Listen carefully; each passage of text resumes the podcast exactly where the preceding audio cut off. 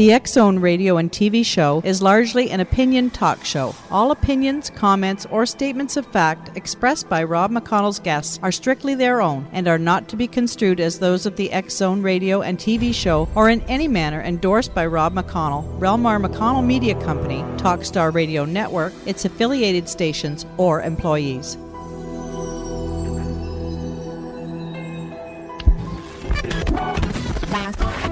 All Hit Radio.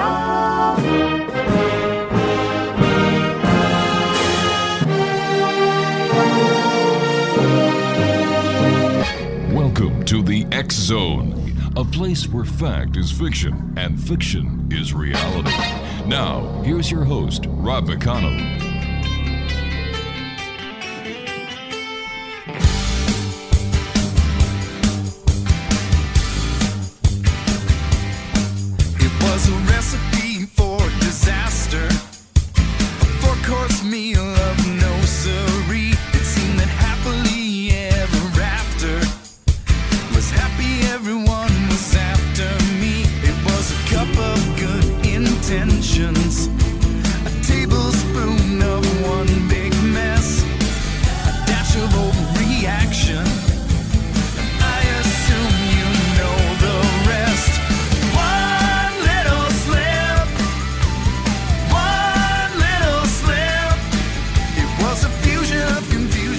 And welcome back to the X Zone, everyone. That's the Barenaked Ladies with One Little Slip. We're coming to you from our studios in Hamilton, Ontario, Canada. one eight hundred six one zero seven zero three five, worldwide toll-free. Email xzone at x zone radio t v dot com. On M S N Messenger, xzoneradiotv at hotmail dot com. And our website, w w w dot x zone radio t v dot com. And our archives are available by podcast at xzonepodcast dot com. Exonation, my guest this hour is Doctor Ronald R. Burleson. He is the New Mexico State Director for MUFON, the Mutual U F O Network, for which he is also an exam-certified field investigator, consultant, and research specialist. He is a professional mathematician, a semi-retired uh, college teacher, and a widely published writer, being the author of twenty-two books, including U F Os and the Murder of Marilyn Monroe and U F O Secrecy and the Fall of J. Robert Oppenheimer. He and his wife Molly live in Roswell, New Mexico, the place certainly to be if you're uh, into ufology. His website is w w w dot black mesa press dot com. And uh, Doctor Don, welcome to the X Zone. Great having you with us today, sir. Thank you. Glad to be here. Tell me, Doctor Don, how did you get involved, or where does your interest in U F Os originate from? Well, actually, uh, I guess in a way you could say I got involved in it the best possible way through direct experience. Wow! Uh, I had a, uh, I had a U F O sighting myself when I was five and a half years old. Mm-hmm. I was over in uh, Breckenridge, Texas, which is where I was born, and uh, we were at my grandmother's house, and I was um, out on her back porch. And when the, you know, the my parents and my grandparents were inside, and um, I was out there by myself, and this thing came across the sky, and right. Uh, I only had it in sight for about a second and a half, maybe, but uh, it was enough to whip my interest, that was for sure, and I really didn't know what to make of it. Um, it wasn't really until I started seeing things like U F O movies in the early nineteen fifties that I that I really realized that other people had seen. This, this sighting of mine was actually on July fourth, nineteen forty-seven, uh, the same night as wow. the Roswell incident, but three hundred miles east of Roswell. And so, you know, in those days, you know, nobody really talked about U F Os. And, of course, I didn't read a newspaper or anything as a kid of five or six years old. So it wasn't really until the fifties that I started finding out that maybe I wasn't crazy. Maybe other people saw things like that, too. And, of course, eventually I began reading books about U F Os and so forth, and it went from there. Did you really think that there was something wrong with you because you had seen this this object in the sky for one and well, a half seconds? I kind of had to wonder. I mean, after all, you know, little kids are kind of used to, uh, you know, not being taken terribly seriously, I yeah. guess, you know, by by adults. In fact, I didn't really even talk to my my folks about it. I just thought, well, you know, I saw something in the sky, and I don't know what in the mm-hmm. world it was. But, you know, you're not supposed to see stuff in the sky that you can't you can't identify. You know, I knew that, that it wasn't an airplane or wasn't anything familiar, you know. But um, I guess I just didn't have the, uh, you know, the presence right. of mind at that age to realize that, yeah, you can be sane and still see something anomalous, you know. Doctor, you and I have to take our first commercial break for this hour. Please stand by. ExoNation. Our special guest this hour is Doctor Donald Burleson. As I said, he is the New New Mexico State Director for MUFON. That's the Mutual U F O Network. And for more information on how you can purchase uh, uh, Doctor Don's books, they're available at black mesa press dot com. That's black mesa press dot com. And uh, Doctor Don and I will be back on the other side of this commercial break in two minutes as we continue to talk about U F Os this hour here in the X Zone from our studios in Hamilton, Ontario, Canada. Don't forget, you can always go to the X Chronicles newspaper newsstand and read any of the any of the editions that we have up there. I believe there's nearly thirty uh, past editions up uh, on the uh, website. That's w w w dot x chronicles dash newspaper dot com forward slash publisher. We'll be back on the other side of this commercial break in two minutes. Don't go away.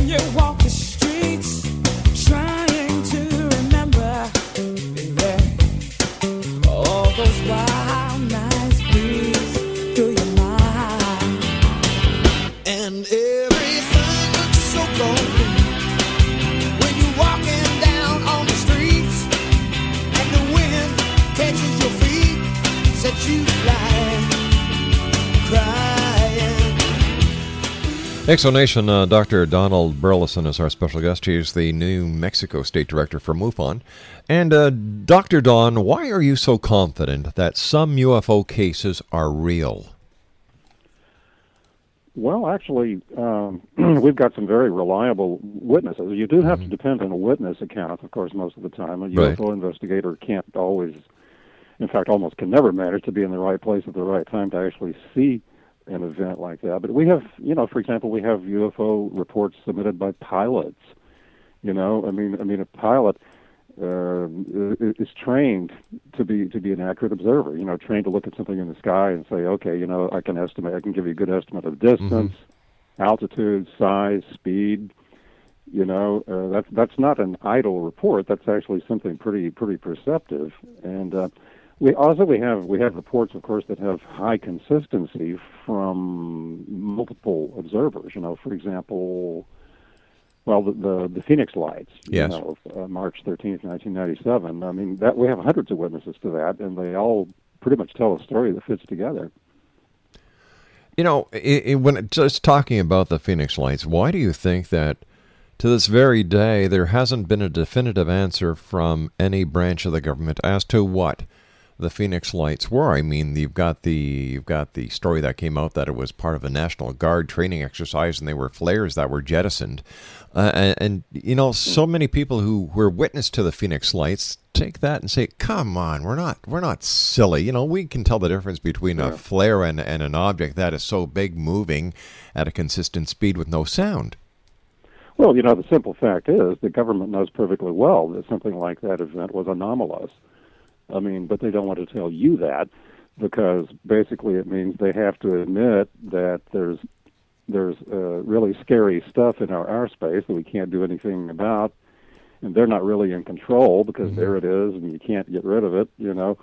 I mean, they really don't like to, to, to, to confess to that, and they really, you know, don't uh, don't much care, even if they know that you know they're lying. Is the fact, you know, you said because there's scary stuff, is is it the government's belief that people believe that U F Os are scary, or is that their rationale for keeping the information that they already have at hand a secret? Well, I think in a sense, anything anything that's not supposed to be in airspace mm-hmm. is scary. You know, I mean, I mean, airports, for example, are supposed to pretty much know what's in the air. Exactly. And you know, when there's something there, like like for example, that that famous incident at O'Hare yeah. Airport in Chicago, you know, that's not supposed to be there, uh, whether it's posing a threat to anybody or not. Just the fact that it shouldn't be there at all, you know, is is a little disturbing. And and of course, uh, the implication for government is it's there, and we're supposed to be in control of the airspace, but we can't really do anything about things like that. You know, with all the U F O sightings that have happened and been reported since the Roswell incident going back to nineteen forty-seven. There have not been, to my knowledge, and please collect, uh, correct me if I'm right, uh, Doctor Don, any evidence that would support a hypothesis that these U F Os or the occupants are hostile towards Earth. No, there doesn't seem to be, you know, any indication yeah. of that. Um I, my, my feeling has always been if they, if they wanted to, to to make mincemeat of us, you know, they already would have. Exactly. I think because I I, I think it's fairly probable that they could, you know, mm-hmm. if they wanted to, given the uh, given the technology we've seen. I mean, we've seen objects that can make a right angle turn at twenty thousand miles an hour. You know, I mean, with that kind of that kind of technology, they could probably do us harm if they wanted to. And the fact that they haven't, you know, sort of suggests to me that they don't want to. All right, so then my question would be to the government. Well, you know, I just we could just reiterate what we were talking about this uh, this very moment and say, well, wait a minute, nobody's ever been attacked. So how do you, you know, why not just tell us the truth of what you know? All right, you know, they're in our airspace. Yeah. You can't control it. You don't know how they do it. Let's right. solve the problem and face it. Well, see, the the problem with, you know, one, one of the frequent questions that always comes up is mm-hmm. why does a cover-up go on? You know, I mean, I mean, actually, it was fairly natural in nineteen forty-seven when the Roswell object crashed. Um, You're talking about the world. It was completely unknown. It was kind of a first, yeah. you know, and I can imagine President Truman saying, hey, you know, before we say anything about this, we better have a look at everything and yeah. better find out kind of what we can, we can, we can learn about it.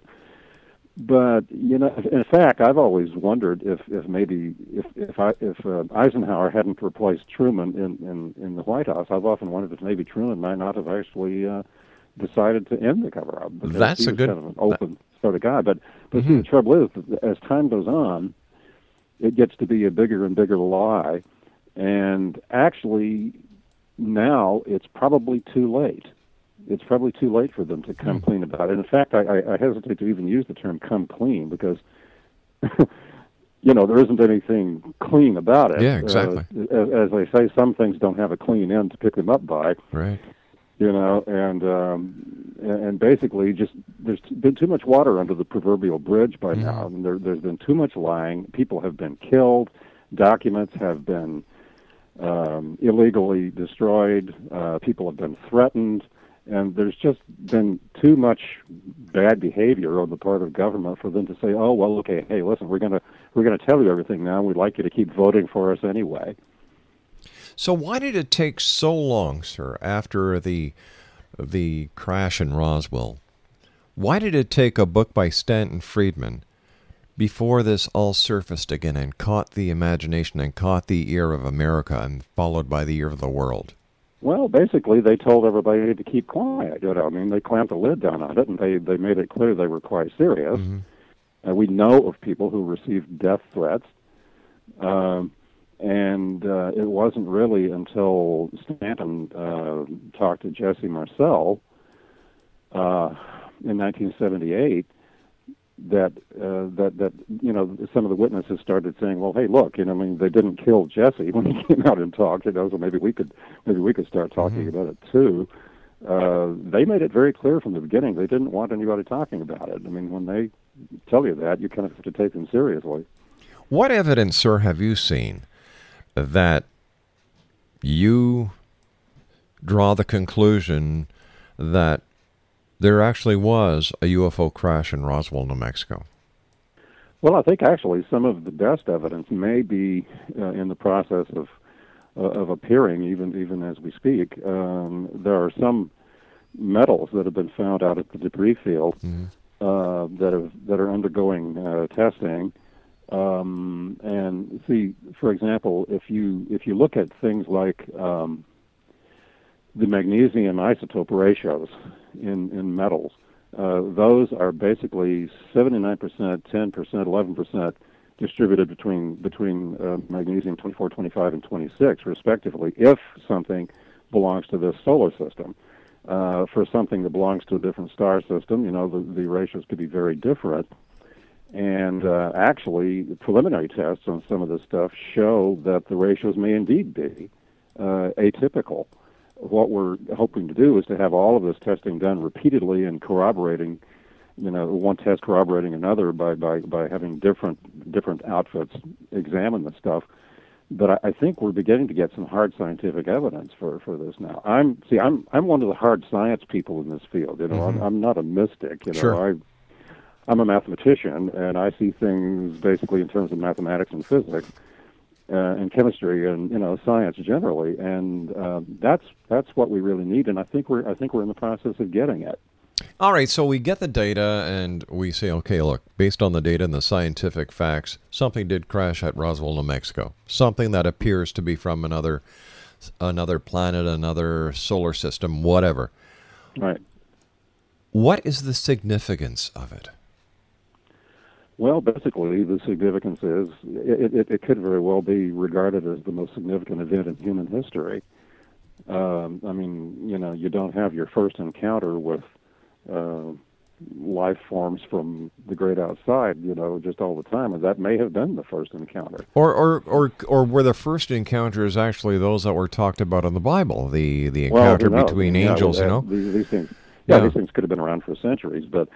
Certainly, um, in, in modern times, this is the first time we've really had uh, a pretty clear indication right. that we're, you know, that we're onto something like that. But what would happen, sir, if the evidence came back and it's inconclusive, or that, you know what, this very same metals are found here on this planet? Well, then we would know that. You know, basically, uh, you know, a scientist needs to follow things whichever mm-hmm. direction they go. Uh, basically, if Um, if the metals being examined so far, for example, turned out to be um, consistent with terrestrial uh, isotope patterns, uh, we would just say, well, then they're from the Earth, you mm-hmm. know. And if there's any any uh, really really um, extraterrestrial stuff out there, we haven't found it yet. So so maybe it's out there, maybe it isn't. You know, you just have to look at wherever the facts lead. All right, let me ask you this, sir: w- would it be possible to change the isotope patterns of a substance found on Earth?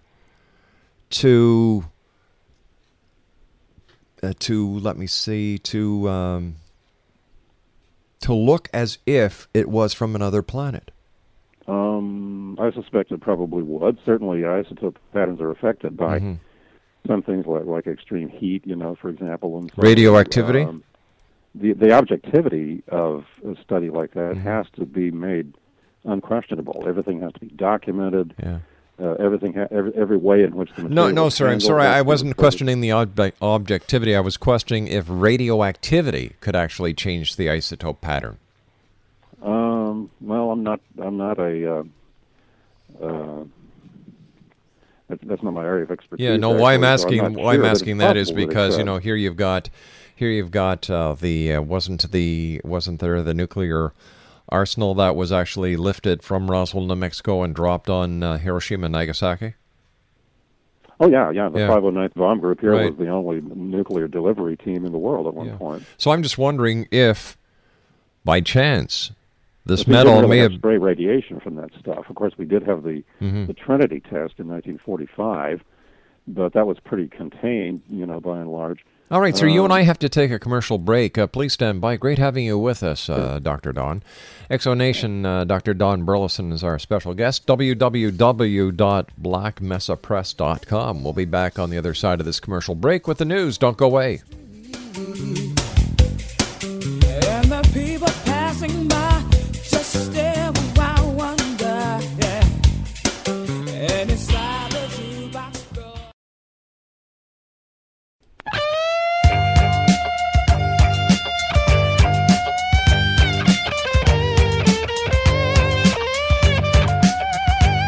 You're listening to the X Zone Radio Show, live and around the world on the Talkstar Radio Network. X Zone Broadcast Network, U K High Definition Radio, Euro High Definition Radio, and Star Cable. Our toll-free telephone number worldwide is one eight hundred six one zero seven zero three five. Our email address, x zone at x zone radio t v dot com. On M S N Messenger, X Zone Radio T V at hotmail dot com. And our website, w w w dot x zone radio t v dot com.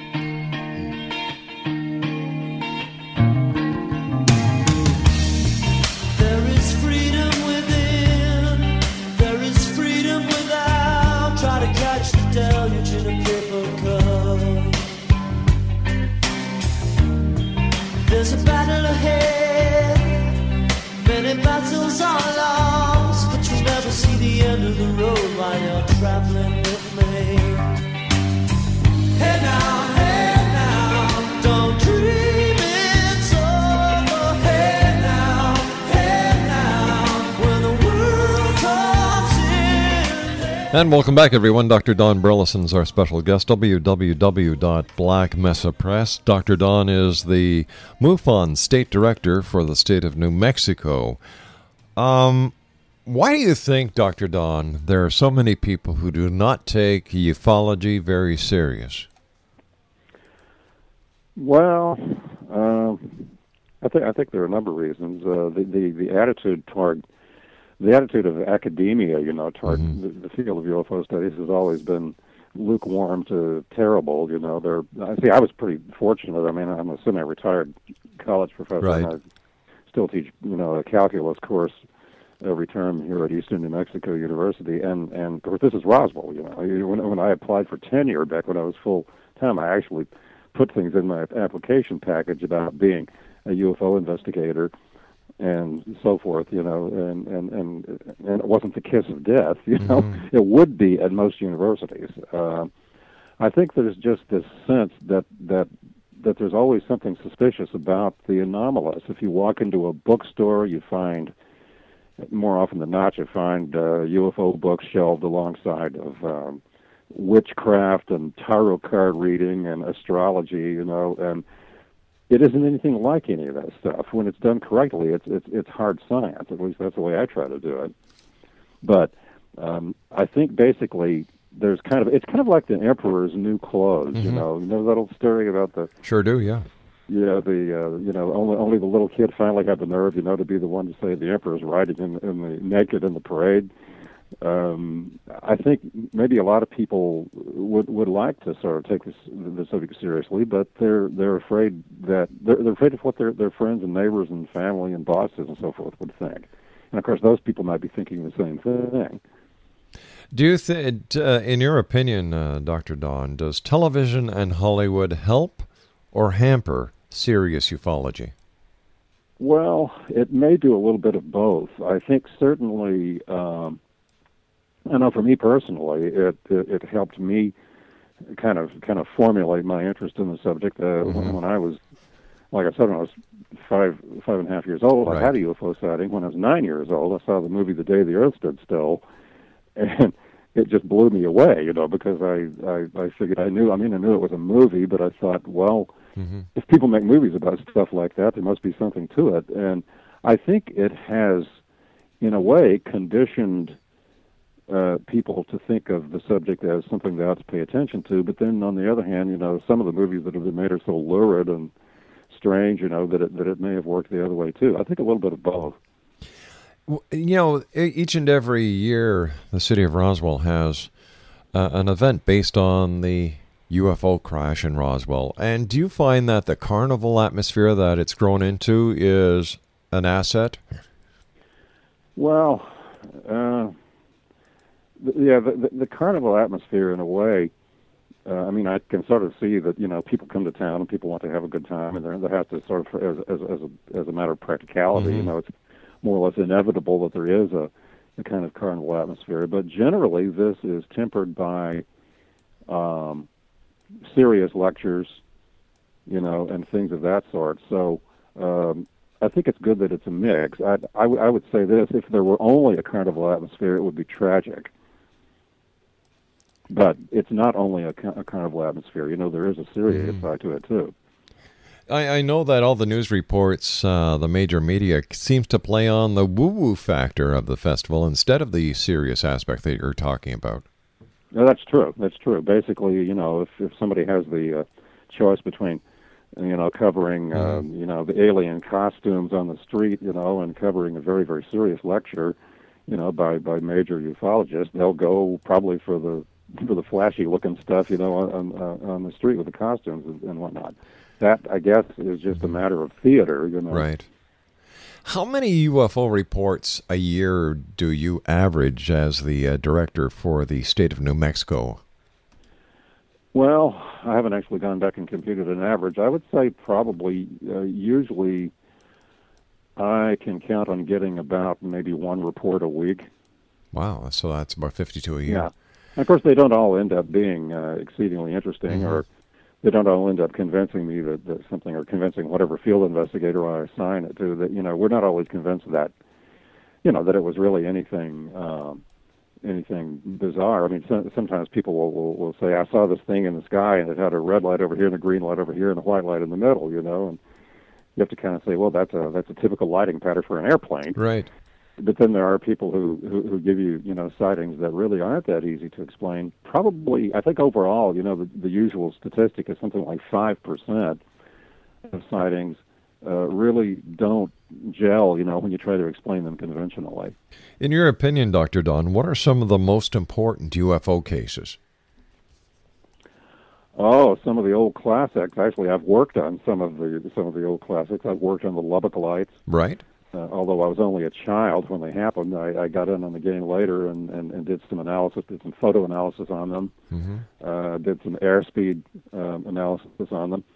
Um, certainly, certainly the Levelland, Texas case, November second, nineteen fifty-seven, when an object landed in various in various places around the roadways around Levelland uh, uh, that night, and, and, and the sheriff and his his team, you know, got in on it. They were they were witnesses, and they were threatened uh, by government officials to keep quiet. Although the official explanation was that it was ball lightning. Uh, why you have to keep quiet about ball lightning? I don't quite follow the no, logic of that, all, yeah. you know, but uh, certainly that um, uh, Socorro. Uh, Socorro, New Mexico, April twenty-fourth, nineteen sixty-four. You know, both local and state yep. police were in on that. There's some very credible witnesses there, and I've done some analysis on that, too. There's certainly Roswell and Phoenix Lights, uh, the Stephenville, Texas event, you know, fairly recently. And there, there are, even even though the percentage of cases that are really anomalous is probably pretty small, Uh, it's enough. It's enough to show that something something strange is really going on, at least some of the time. In your opinion, are U F O sightings going up or are they going down? Well, they seem. Uh, it's a little hard to, unless you really track this over time. Mm-hmm. It, it, it kind of, of course, you have heavy times and light times, as uh, someone said to me one time. Sometimes they're around, sometimes they're not. Right. Apparently, but uh, I think overall they're probably uh, going up simply because uh, people are paying more attention. You know, uh, there there are a lot of we're getting more more photographs because, of course, you know, there are more people with cameras and mm-hmm. you know, phones with cameras on them and right. whatnot, you know, running around. Um, you tend to get them seasonally. You get more sightings during the summer simply because nobody stands around in in, in zero degree weather, you know, looking at the sky. So much, but, but a lot of people are outside during the summer. You tend to get more sightings around cities because there are more pairs of eyes looking at the sky than in places where the population is less dense. But overall, probably I would say the sightings are, are going up, not necessarily because there are more of them, but just because, you know, more people are seeing them. Awareness, yeah. Tell me, uh, alien abductions, we don't hear as many of those as we did five, ten years ago. Mm, yeah, again, that kind of, it's, it's like everything else, it kind of comes and goes. Really? Uh, yeah, it's just, you know, you'll get a whole rash of things, a wave of mm-hmm. one kind of event or another, and then sometimes a, a paucity of them for a number of years. Nobody knows why, really. For someone listening uh, tonight, uh, Doctor Don, what is the best way that they could actually help MUFON when it comes to reporting a U F O sighting? Well, you go to the website, you know, MUFON dot com, and there's a we have a thing called the case management system, and you can you can submit your report on there. Uh, depending on where you submit it, some state director or other, you know, will get that report immediately by email. And what we do is we, you know, do our best to assign it very quickly to a field investigator, and then the field investigator follows it up. But um, it's it's a pretty good system. Uh, it's it's quick. It's organized. Uh, the N in MUFON stands for network, and that's exactly, you know, what this is. If uh, If I need a photo analyst or if I need a chemist or something, all I have to do is write to H Q and say who you got in your Rolodex. Right. You know, and so, yeah, people can submit these sighting reports online, but people can join MUFON. Uh, that's a, an excellent idea, you know, um, trained to be a field investigator. You know, it's a, it's a lot of fun, very rewarding. Tell me, Doctor Don, why do you, Doctor Don, believe that we're being visited by... by U F Os being driven by E Ts? You mean, why are they here? Yeah. Well, um, like it's what? always a little tentative, you know, to to to, to speculate a whole lot about alien psychology. Mm-hmm. You know, when we ask, why do they do this, or what do they want, or what do they think, you know, we may be talking about a mind that is as biologically and genetically different from us as we're different from an earthworm, you know. Right. Um, there has, you know, a lot of people have speculated, for example, that uh, since Roswell happened in nineteen forty-seven, and there were some sightings, uh, like, for example, the famous Foo, Foo lights, you know, in, in the, toward the end of World War Two. Yes. Um, that all of that was fairly soon after the Trinity atomic tests, and uh, there may be something to that. Uh, certainly, if I was, if I were out there, kind of, you know, giving the Earth a look once in a while on the way by, and I, I started seeing atomic explosions, mm-hmm. I would probably wonder, what are these idiots up to? Exactly. You know, and I would probably maybe come in and check it out. Uh, I think there may be something to that theory. Do you think that contact will be made in the near future? I mean, I well, I don't well, mean I don't mean one-on-one contact. I mean. The landing in a city in the United States, Canada, or Great Britain, or Russia, where it will be covered by the major news centers, and that the conspiracy, the cover-up, if there is in fact one, won't be able to survive. That will just be over. Yeah. Yeah. Well, uh, one would one would of course um, greet an event like that with much interest. Yes. I tend to doubt that that will happen really soon. I couldn't really give you a good reason for that. I just don't don't get the feeling that it, that, it, that it's about to happen. Um, it might have happened already, you know, if whoever is out, whoever you know is driving these things, you know, really wanted to do that. On yeah. the other hand, uh, it may very well be the time to them as a whole psychologically different thing, and they may be content to wait a thousand years to do that. Do you think the human race is ready for contact? I'm inclined to be a little more uh, likely to say yes to that than some people are. I know there was mm-hmm. the Brookings Institute, you know, report that said there would be, you know, a lot of panic, and uh, people would f- feel that their religious beliefs were being trampled upon, and, oh. you know, that, that their culture was being challenged and so forth. So I'm inclined to think, though, that we're a little more. That might have been true in nineteen forty-seven. Yeah. But I'm inclined to think that we're a little more uh, resilient than that. I'm inclined to think that we could take it. You know, that we could just look at it and say, well, what do you know? You know, there are intelligent beings out there. We are in contact with them, and uh, mm. welcome to the club. Cattle mutilation. What is your take on that, sir? Well, that's uh, that that, that could be a pretty a pretty disturbing subject. I've I've actually had some reports of those myself. Uh, I had somebody tell me a story one time from uh, from a ranch in Colorado. Mm-hmm. Uh, this chap was down here visiting, and he said that his uh, He, uh, his people found um, uh, a mutilated cow out on uh, out in the out in the prairie, you know, and it was in the winter, and there was a lot of snow on the ground, and there were no tracks or anything around it, and yet it had been surgically tampered with, you know, parts removed, very right. nice surgical incisions made, and, and no evidence of anybody having been standing having stood around in the snow. So that, in other words, the suggestion was that, that you know, whatever was done to that animal was done uh, not with the feet on the ground. It was done from the air or something. Yeah. Um, there are definitely things, you know, like that. On the other hand, I had a report one time like that, and uh, we went and checked it out, and, and, and the animal's all ripped to shreds and, you know, very, very crudely torn apart and so forth. Then it was a predator, obviously. So it kind of depends on the, you know, on the particular report. Right. Uh, you know, it if humans were being found in the condition that cattle are being found, you know, I'd I'd really worry. I would mm-hmm. really worry. Yeah, but, I think we all would. Yeah, the fact that there have been no human mutilations, isn't that a isn't that a sign to not only the scientific community but the government officials that whoever are in these craft really are not there to harm us and that we're ready for that, contact? That would, yeah, that would yeah. be my conclusion, and uh, for all we know, that may be the conclusion of government officials too. They don't share their thinking with us, so uh, that may very well be the general perception. And certainly, it makes a lot yeah. of sense. Um, we don't really know why these animal mutilations take place, and people have speculated that it's to gather D N A samples right. or whatever. And of course, you can do that to humans without ripping them apart. Exactly. If you want to. Yeah. So. Just hang around a barbershop. Yeah. Doc- yeah, yeah. Hair is an easy thing to extract Thanks. D N A from.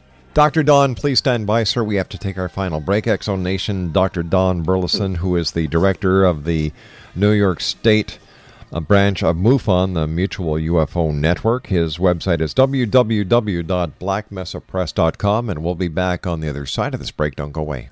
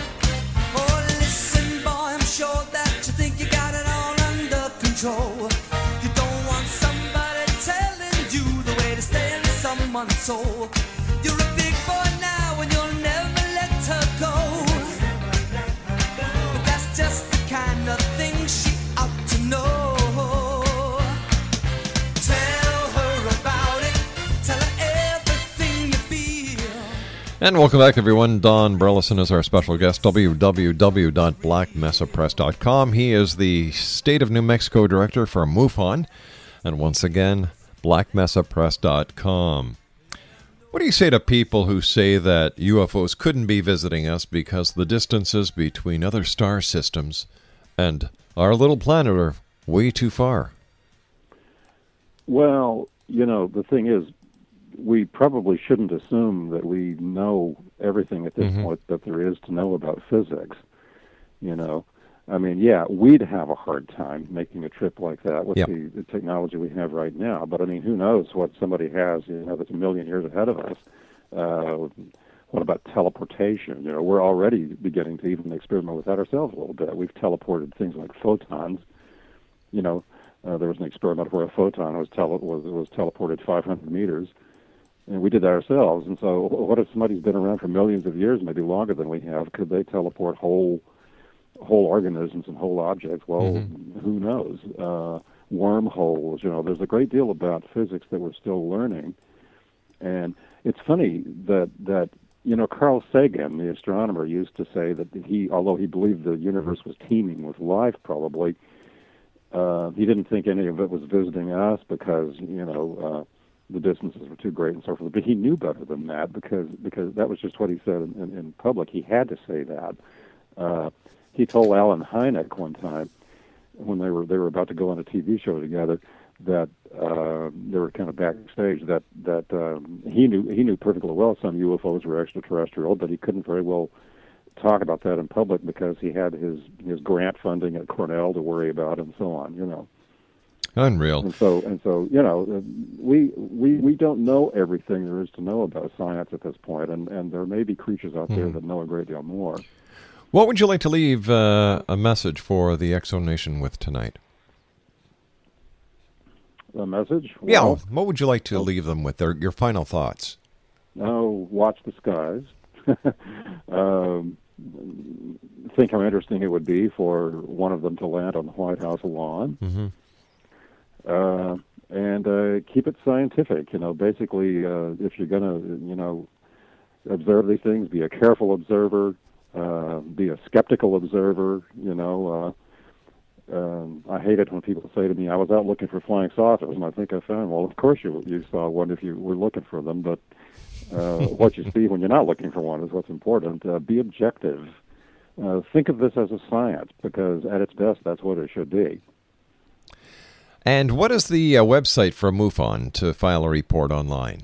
That's just MUFON dot com. All right. Doc- there'll, there'll be a place on there to, to go and, and, and, and submit a sighting report.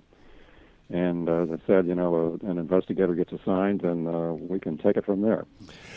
I want to thank you so much for joining us, Doctor Don. It's been a great pleasure talking to you, and My I look pleasure. forward to the ne- I look forward to the next time you and I meet together back here in the X Zone. Thank you. Good night, Doctor Don. X Zone Nation, Doctor Don Burleson has been my guest this hour. w w w dot black mesa press dot com, and don't forget, if you'd like to file an online U F O report, w w w dot mufon dot com. I'll be back after the news at six and a half minutes past the top of the hour. Don't go away.